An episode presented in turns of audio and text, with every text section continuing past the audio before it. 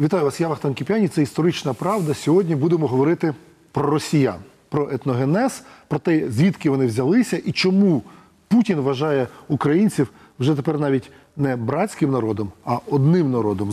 З- нами сьогодні історик і журналіст Ростислав Мартинюк, який добре цю тему зможе нам допомогти зрозуміти. Ростислав, як так сталося, що Путін і Російська імперія поступово переходять від концепції трьох братніх слов'янських народів до тези, яку Путін в різних в різний спосіб, різними словами, але напо- наполегливо просуває, що ми з ними один народ.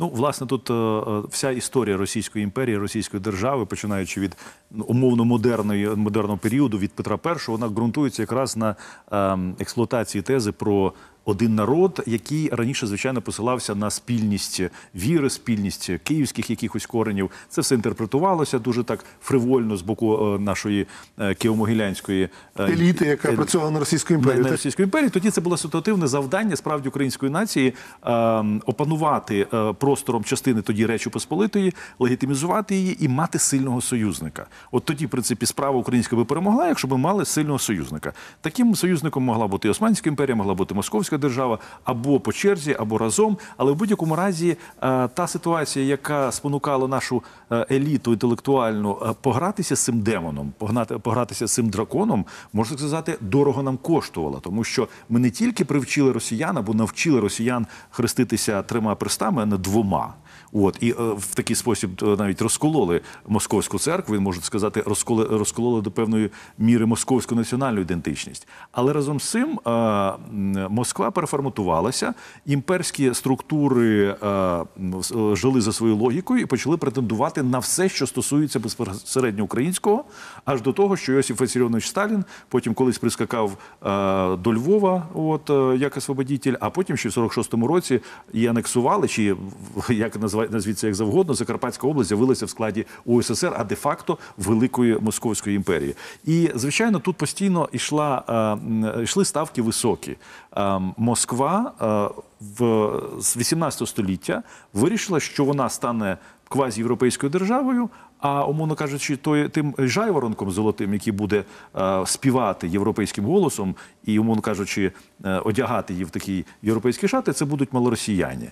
От і знов таки, дуже ви розумієте, тут можна посилатися навіть на те, що ми сьогодні в своїй літературній мові не користуємося природнім е, е, визначенням нашого північного сусіда Московщина або Московія. Ми, в принципі, пішли на те, що прийняли літературщину таку, от Росія або самоназву, яку використовує Російська Федерація. Хоча це не обов'язково. Багато націй кажуть там влохи на італійців. Ну, тобто, Та-та-та-та, тобто є не співпадає самоназва Не і назва іншого народу. І нема нічого тут е, абсолютно худого в тому, що ми, наприклад, е, е, модяр називаємо угорцями. Або німців, а дойчів німцями. Німцями, так. так я думаю, що це взагалі питання дуже важливе. Якщо ми будемо далі і ми будемо боротися за те, щоб ну у нас не було таких викликів з боку північного сусіда на нашу ідентичність.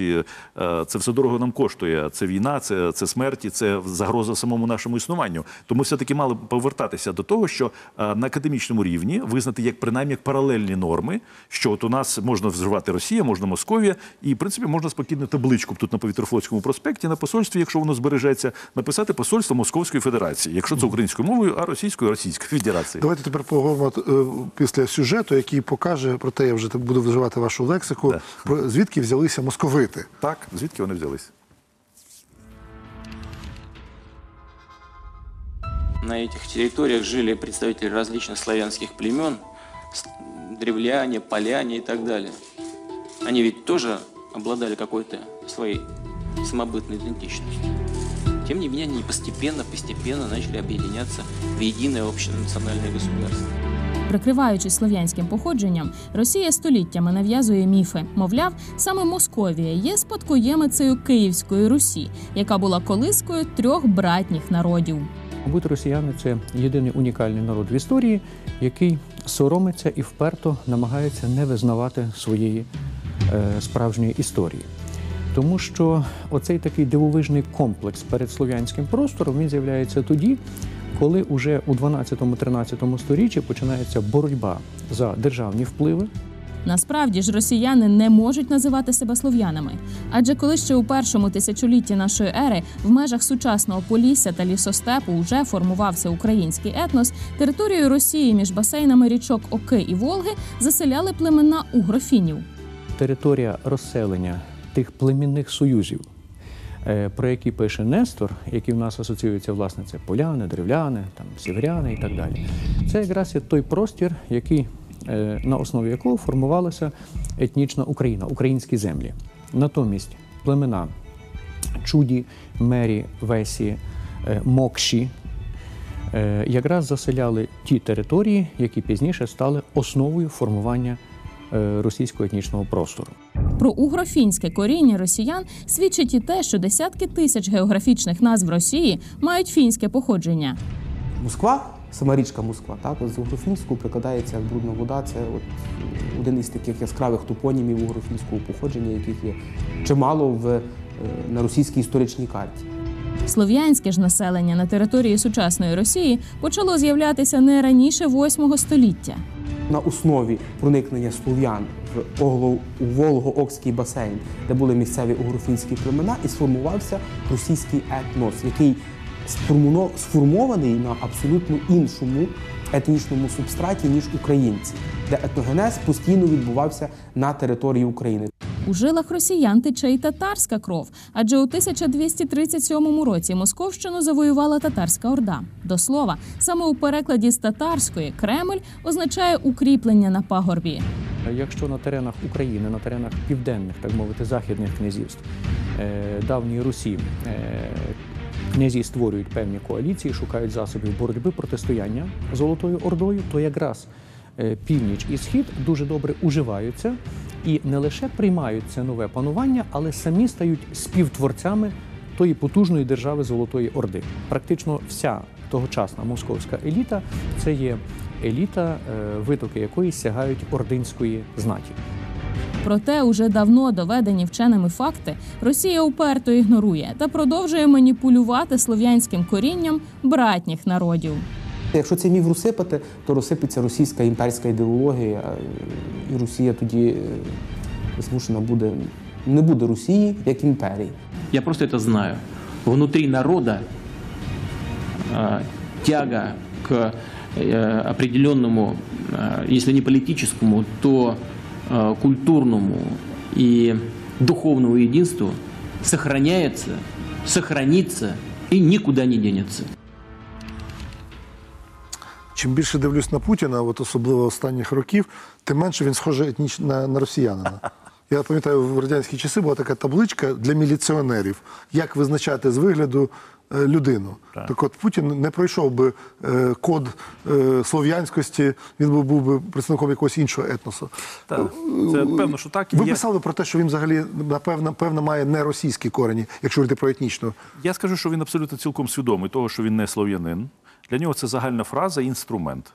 А, він, в принципі, не переживає це як брехню особисто. Він вважає, що це, в принципі, так можна бути політичним слов'янином уявним, а за по плоті і крові бути фіноугром. Тобто така матрьошка своєрідна. Матрьошка. І причому матрьошка, яка знов таки е, вона е, відкривається тоді на тих відповідно щаблях, яких треба, на яких треба безпосередньо цьому спікеру. Тобто, коли треба, ми багатонаціональна держава. А коли треба, я, я Єдиний народ, да? Єдиний народ. Коли треба, він, до речі, приїжджав, коли, а, здається, в. а, в Карелію, Петрозаводськ, і там, зрештою, такий невеличкий фінгорський народ, але живий і з багатою тепер літературою сучасною вепси. От вони їм вдалося пробитися до тіла Путіна і тиснуть йому, значить, їхній епос, нові, новий, який вони там скомпілювали із рун, які належать для вепського народу. Він сказав: да, да, да, мені це знайома е, мова. Дякую вам за цей подарунок. Тобто він дав такий жест, як політик, оцим от якимось чудінам, які прийшли там із він там теж, до речі, Вінниця в Лінградській області, це якраз вепський район. І оці от вепси з Вінницького району якось добилися до нього, вручили книжечку. І він їм кокетливо сказав: да-да-да, я ваш. От тобто, ця людина, вона в принципі говорити про принципі неможливо, але в даному разі риторика, будь-яка риторика про старий Київ, про слов'ян, немає нічого спільного з, е, з реальністю. Але те, що є важливим в даному сюжеті, які пояснюють феномен Московії і те, як вона працює з е, цією риторикою, зокрема слов'янською, те, що треба справді пам'ятати. е, Орда і фіноугри. Фінугри це етнічна база для всіх е, теперішніх росіян або московитів. А Орда це державна традиція, яка справді е, з, як- з якою вилинула, в- в- народилася московська е, держава. Причому, знаєте, це зараз приймається як ніби якась дражнилка. Але Петро І, про якого згадував на початку нашої програми, він був даником кримського хана. Це його дуже пекло. Що от він, людина, яка там змагається за імператорський титул, який йому знов таки українці пропонували в, з рук Феофана Прокоповича, будете просвящений монарх, імператор, але це разом е, дутий імператор, е, дутий малоросами імператор, він є даником кримського хана. От, тобто, ця така територія, і взагалі вся ця публічна риторика е, державних мужів Російської Федерації, вона є ем, е, продукує якісь безкінечні фейки і ем, е, таку, знаєте, калейдоскоп ілюзій. І от вони єдине, що вміють правно з ними працювати. У мене питання, ну може трошки дуже дитяче таке. Але якщо е, росіяни стоять на фіно-угорському субстраті, в українській політичній традиції, особливо в соціальних мережах, це часто носить, на мій погляд, навіть расистський характер, коли е, росіяни називають мокшами принизливо, ну або там називають там, якимись іншими словами, які Ніби це принижує фіно-угорське ніби це принижує. Так, от мені це не дуже подобається. Мені хочеться зрозуміти те, що Росія стоїть на цьому фіно-угорському суб- субстраті, як це позначається на теперішніх росіянах? Чи це вже окремі, окрема історія походження московитів росіян? І е, життя власне тих народів Ерзя, Мокша, Карелів, е, Комі і так далі, які складають власне цей фіно-угорський простір. 16 фіно-угорських народів сьогодні проживає на території Російської Федерації, і всі вони в тій чи іншій мірі стали лягли в е, субстрат сучасного російського народу, московського народу.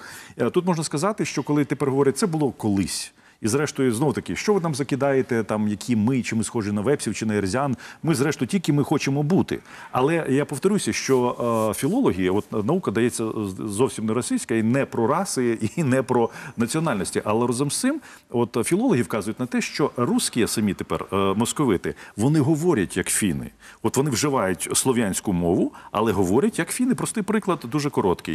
Е, от є таке в московській мові полглазіка посмотреть. Або пол ушка услышать. Е, ніхто так не говорить, ми кажемо, одним вухом, одним оком. А у них чомусь пол глазіки, полуха. Так от в фінських мовах у них око це ціль, е, е, це два ока це одне. Ви розумієте? Два чоботи це один чобіт. А відповідно, одне е, в два вуха це одне. І якщо ти щось слухаєш, якщо фін по-фінськи слухаєш, то ти пів уха слухаєш. І вони це відтворюють навіть своїй Чи правда, мові. що казки Пушкіна, ну власне, Пушкін же це ж субстрат російської Так, сучасної культурної нації, та? що Пушкін в, своїх, в своєму епосі казковому він відтворює фіно-угорські казки. Саме так що це і не слов'янські казки, насправді. Е, Ну він якраз навіть сполучив е, різні фінські джерела, бо фінно-угорський світ він теж великий. Як слов'яни між собою різні, да? от болгари, поляки і українці це досить таки мало схожі на себе навіть в Європі люди. А так само в- всередині Російської Федерації карєли, ерзяни, комі і, наприклад, ті ж вєпси, це ну мало схожі між собою люди. Так, от Пушкін людина, яка е, об'єднала в собі дві традиції е, національні фіно-угорські це ерзя традицію, оскільки він в Болдіно е, в- виховувався, ріс і Тобто Ніжегородська область Російської Федерації це територія Ерзя. Ерзі, Ерзі, да. І звідти він відповідно черпав етнографічний матеріал, образний казковий матеріал. А відповідно, ота знаменита знаменита славетна е, няня Аріна Радіоновна, от вона є е, походженням з села Лампі. Із е, теперішньої Лінінградської області, і в дитинстві взагалі не говорила російською мовою. хто ж вона? Вона іжорка, імкері. От і от уявіть собі такий субстрат, Е, два субстрати. Да? От коли людина творча, людина, яка, умовно кажучи, покликана творити нову модерну московську культуру, і вона черпає однією рукою з ерзя культури Ніжегородської області, другою. Рукою черпає, принаймні в казковому цьому циклі, з е, іжорської культури, з Лінінградської області. Ну, от такі, от, може, один приклад, Да. бо ми не можемо всю Да. програму говорити. Але які приклади, от, які є в іжорському чи відповідно ерзянському народному епосі, Да. які стали ну, загальноросійськими через Пушкіна? Кот учений все ходить по цепі кругом. Е, Дуб це в принципі ерзянська така алегорія на всесвіт. А царство мертвих це е, умовно кажучи, крона дерева. І відповідно кіт це е, в е, е, як би сказати, це жрець, який перекинувся на кота. І відповідно він в такий спосіб е, Обходить свої володіння, може? володіння, володіння мертвих. Тобто, от, от, от це в принципі е, Володар кажучи, царства мертвих. Да. так. Це просто московською мовою е, розказано ерзянсько, ер- ер- ерзянська така от картина світу. Ну, От просто Питання про українців. На території Російської Федерації за останнім радянським переписом проживало аж 4 мільйони українців. да.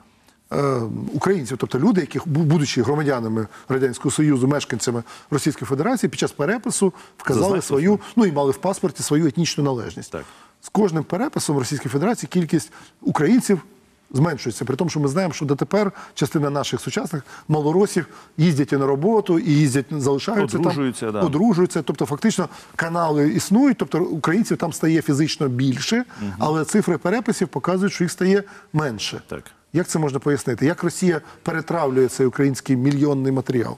Ну, перш за все, вона е, звичайно е, е, стала стіною в питаннях освіти українською мовою на території Російської Федерації. Жодної школи. Крім суботних і недільних, які не існували довго в жодній частині Російської Федерації, жодної середньої школи, яка б існувала на державний кошт, не існувала і не існує на території Російської Федерації від 91-го року. Це найбільший інструмент, ко- коли, умовно кажучи, діти із 4-мільйонної української імміграції, куди вони підуть? Вони підуть в російську До речі, не всі еміграції. Частина це українці Так, Воронщини чи Кубані. Це ті- сірий клин, і зелений клин. Тобто да, це- це- це ядерні етнічні території Етнічні українців. території українців, але е, повне е, позбавлення е, всіх культурних інституцій українців на території Російської Федерації за винятком бібліотеки, яка була дана, така знаєте, як от просто дали отак погратися, отаку іграшку. Я пригадую цей, цю історію, коли вона відновилася в 92-му році.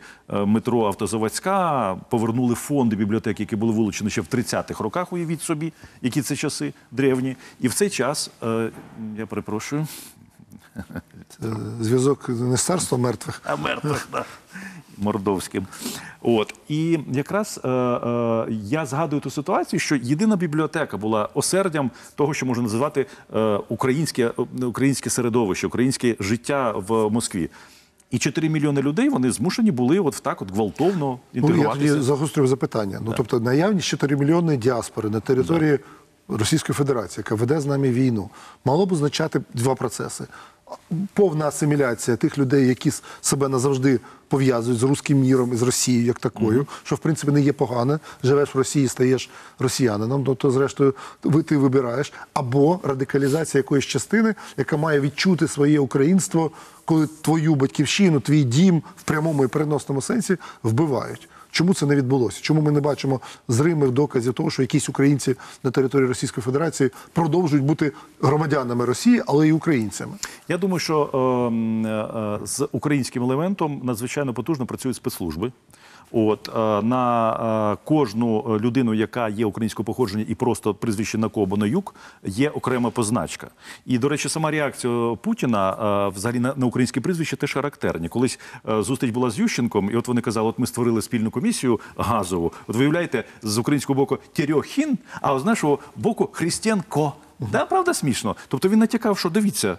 От там хахол, а там маскаль. Тобто для нього навіть е, за прізвищем він уже цю, лю- цю людину, незважаючи на те, що вона давно в апараті, давно в- її родина проявила лояльність повну, і там з Україною немає ніякого зв'язку. Але для нього навіть прізвище українське означало те, що ця людина на особливому так, ну, такій замітці, знаєте, у нього. Я скажу, що е, та е, група українців, яка перебуває е, в Російській Федерації, вона безпосередньо перебуває, ну скажімо так, сигнал. Е, от як був, може єврейське питання було в СССР, так я думаю, українське питання в Російській Федерації зараз дорівнює єврейському в СССР. Тобто те, що українці в Росії мовчать, тобто ми не чуємо їхніх, їхньої діяльності, це означає величезний тиск, який на них здійснюється. Абсолютно є багато каналів, за яким за якими українцям говорять, або ти лояльний. В тому сенсі, в якому вони пропонуються, тобто повне від е, маєш відсуратися від е, е, національної ідентичності, або тобі загрожує не просто, умовно кажучи, що ти станеш маргіналом, тебе можна просто ліквідувати. Вбивства були е, е, українських активістів на території Російської Федерації в 2000-х роках. Ви добре знаєте цю Та, ситуацію. я, був, особисто я просто можу сказати, що колись ми з славної пам'яті Михайлом Гориним і з делегацією Української всесвітньої координаційної ради проїхали всю Росію. Ми були на Камчатці, на Сахаліні, Владивосток, Хабаровськ і багато ще де. І от в одному з міст був такий славний е, пан, пан Прокопович, який був керівником українського хору, українського колективу.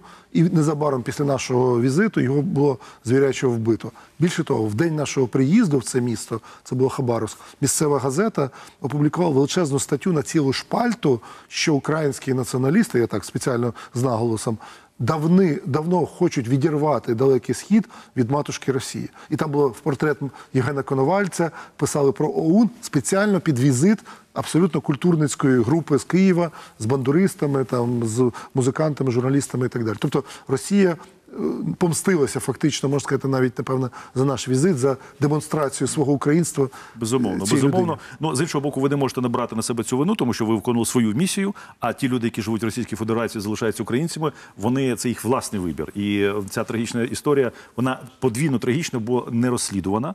е, Вбивці не знайдені, і це так стосується інших випадків такого роду. Е, Можна сказати наступне, що Російська Федерація, вона в принципі завжди готувалася може, з першого дня розвалу СССР до е, агресії проти України. І звичайно, що вони розуміли, що носієм суверенітету е, України е, була був не випадок, не його величність випадок у вигляді голосування в е, комуні групи комуністів за постанову про е, е, державну самостійність, а саме українська нація з її самосвідомістю, з її традицією, державною традицією і е, тою е, групою українців, які е, готові були зі зброєю в руках е, боронити свою ідентичність і свою країну. Тому ми підійшли просто до розв'язки цієї історії. А зараз з нами на зв'язку буде історик Кирило Галушко. От ми тепер Кирило вас бачимо, а ви чули частину нашої розмови з Ростиславом. Скажіть, ви, е, от як людина, яка е, аналізує очевидно публікації російських істориків, зокрема про Україну, чи ви бачите сліди того, от про що ми говорили на початку програми, що Росія відходить від концепції братського народу до концепції єдиного народу? Путін навіть казав про е, найбільшу в світі розділену націю, тобто натякаючи, що десятки мільйонів ну, громадян України є потенційним матеріалом для е, російського самовизначення. Е, Безперечно, концепція змінилася, і змінилася вона не сьогодні, не у 2014 році, а у 2012.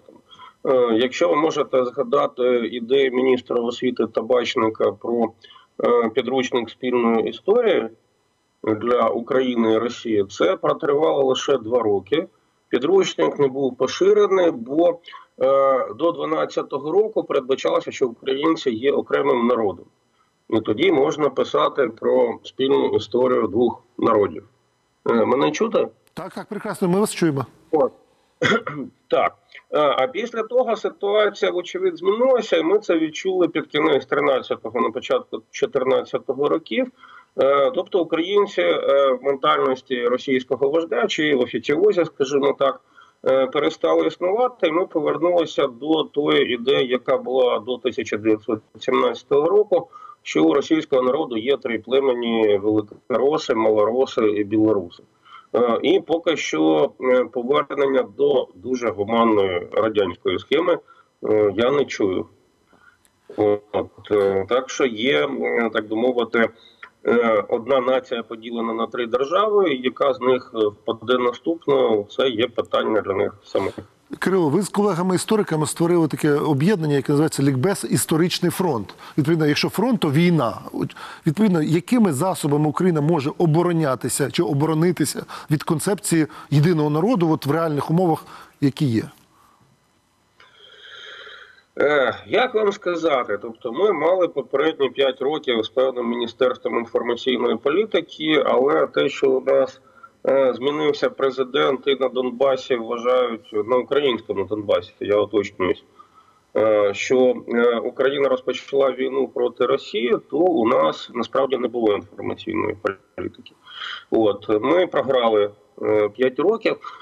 Але для мене, оскільки 5 років є проєкт Олікбез Історичний фронт, е, у нас було 50 міст України 50 книжок. е, Це дуже скромне досягнення, оскільки поки на комерційних каналах е, е, в Prime е, не буде 15 хвилин якоїсь історичної просвіти, так щоб була якась згода, не нав'язування державної історичної політики. Поки значить, щось не зроблять з телевізором і візуальним рядом, то ми будемо програвати весь час. Дякую, Кирило. Як товариш Ленін казав, що із, із, всіх іскусств для нас важнішим є кіно. Ну там правда було далі ще й цирк. Ну цирк комуністичні цензори зрізали, залишилось тільки кіно. Ну тобто телевізор залишається джерелом формування ідентичності. Ну так, але тільки частини людей, і знов таки е, зараз все таки ситуація для Російської Федерації максимально драматизована, тому що е, от військова фаза, е, яка є, е, ніби знаєте, вона скидає е, запони і показує справжнє обличчя для мас. е, В Україні, навіть тих, які б хотіли обманюватися, е, от вони воно задіяно якось частково. Тут тобі анексували, тут безкінечна війна, 10 тисяч Але соціологія показує, що не все так однозначно, що українці теж винні. Тобто, це ну от соціологи, даючи варіанти відповідей, отримують на неокупованій території України, особливо на сході та півдні. Відповіді на кшталт, що ми теж винні, тобто ми спровокували, ми українізували, ми там зробили щось не так. Ну я так розумію, що в принципі є е, спроба знову таки говорити з різними ем, групами людей в Україні, бо е, треба не забувати, що в самій Україні, от е, нещодавно була згадка, що на 89 рік 52 мільйони, здається, було, да. Так. зараз. От тепер за якимось там digital е, підрахунками Порядка 37. 37. Але це без окупованих. Тобто, відповідно, плюс 7 мільйонів треба додати. Це так. означає на 43-44 мільйони. але тим не менше, разом з цим в цих 43 мільйонах є як мінімум е, візьмемо хоча б 7 мільйонів просто русських людей, які є е, внутрішніми московитами, ну е, в силою виховання або походження людьми, які є справді прив'язані до цього материка. Друге це виховання, це так звана малоросійська група, яка, умовно кажучи, індиферентна до українського національного проєкту чи для московського. Вона все вимірює, умовно кажучи, якимись вигодами там свободи пересування, зарплат і уявних чи, чи фактичних це вже інше питання. І третє це в принципі сила і можливість мобілізуватися, те, чим е, можна назвати сіллю української нації, та яка репрезентує сам національний український проєкт, і от якість оцієї сказати еліти, яка презентує український проєкт. Еліти це не влада, це еліта, це народ. Тобто, народ. це селянин десь на, на, на вашій рідній Сумщині, приміром, так? Ні-ні-ні. Так само є частина цієї еліти, яка тримається українства, правильно? Е, Я, я б сказав так, що тут навіть йдеться не про страти людей, а про ті, хто в, взяли виклик. Тобто, це, умовно кажучи, така в модерному суспільстві така собі шляхта, інтелектуальна, якщо хочете, інституційна, яка впливає на процеси, пропонує рішення і е, Тобто не просто бути українцем, а, а, а демонструвати, діяти як українець. Цінності, цінності і е, виховання. Ну знов таки, як шляхетськість. От що входить в це поняття? Свобода це цінність, цінь- цінність, е, самостійність цієї держави, цінність, цінність. Чи що можна в, принести в жертву за, за ці цінності? Життя можна. Тобто ці люди представляють е, е, захисників українського національного проєкту, е, який, умовно кажучи, як феномен існує тисячу років. Чи існує на території України люди, які дотепер підвладні російській там історичній, політичній, інформаційній е, хвилі, які готові за оцей свій російський проект на території України воювати проти оцих людей, проти української шляхти, про яку ви говорите? Е, Очевидно, що є цей потенціал, але я хот- хотів би сказати, що е, Путін, роблячи всі ці заяви, і вся ця, знаєте, вимушена е, риторика якогось там декана історичного факультету якого-ні- якого-небудь совєтських часів е, про сіверян, про, про радімічів і решта там космічних е, племен. От е, е, е, Проблема для Москви те, що українці е, е, можуть працювати в режимі реверсу з е, території Російської Федерації.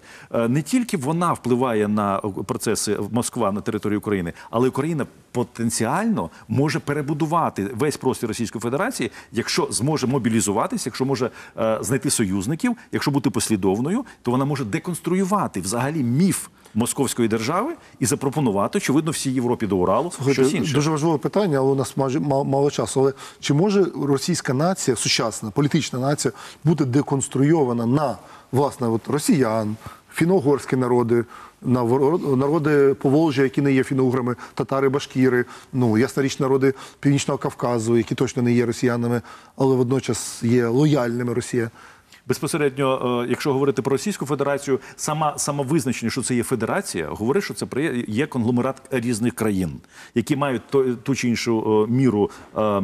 Ем, інституційної свободи в межах цієї Російської Федерації або не свободи, як тепер є. Але тим не менше, ми, як е, країна своїми національними інтересами, своєю візією і місією на території Європи, ми європейці, і ми е, європейські цінності просуваємо туди, де вони можуть е, прийти так далеко, як, це можливо. І ця територія, вона теж територія нашої місії. І московська нація, в тому вигляді, яку вона є, я вважаю, вона підлягає деконструкції, оскільки це є до певної міри, якщо говорити е, е, Путіну, е, фейком до певної міри. Тут не йдеться про образу е, знов таких сформованих і де-факто існуючих національних почуттів, а те, чим є сама Російська Федерація, і те, чим пропонує е, себе, оці люди, які називають себе московитами або російською нацією, світові. Хто це люди?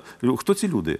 Якийсь дикий з дубиною, який розповідає про родимічі в той же час З ядерною дубиною, з на жаль. ядерною дубиною. Дякую, Ростиславе. Цікава розмова. Знову ж таки, завжди хочеться поставити три крапки, тому що взагалі ідея про те, що Україна може взяти участь в деконструкції Російської Федерації, дуже багатьом нашим глядачам, я сподіваюся, сподобається. Давайте про це подумаємо. З нами був Ростислав Мартинюк. Дякую. Рівно за тиждень в історичній правді знову будемо шукати факти історії, давати їм оцінку. Будьте з каналом Еспресо і з історичною правдою буде цікаво.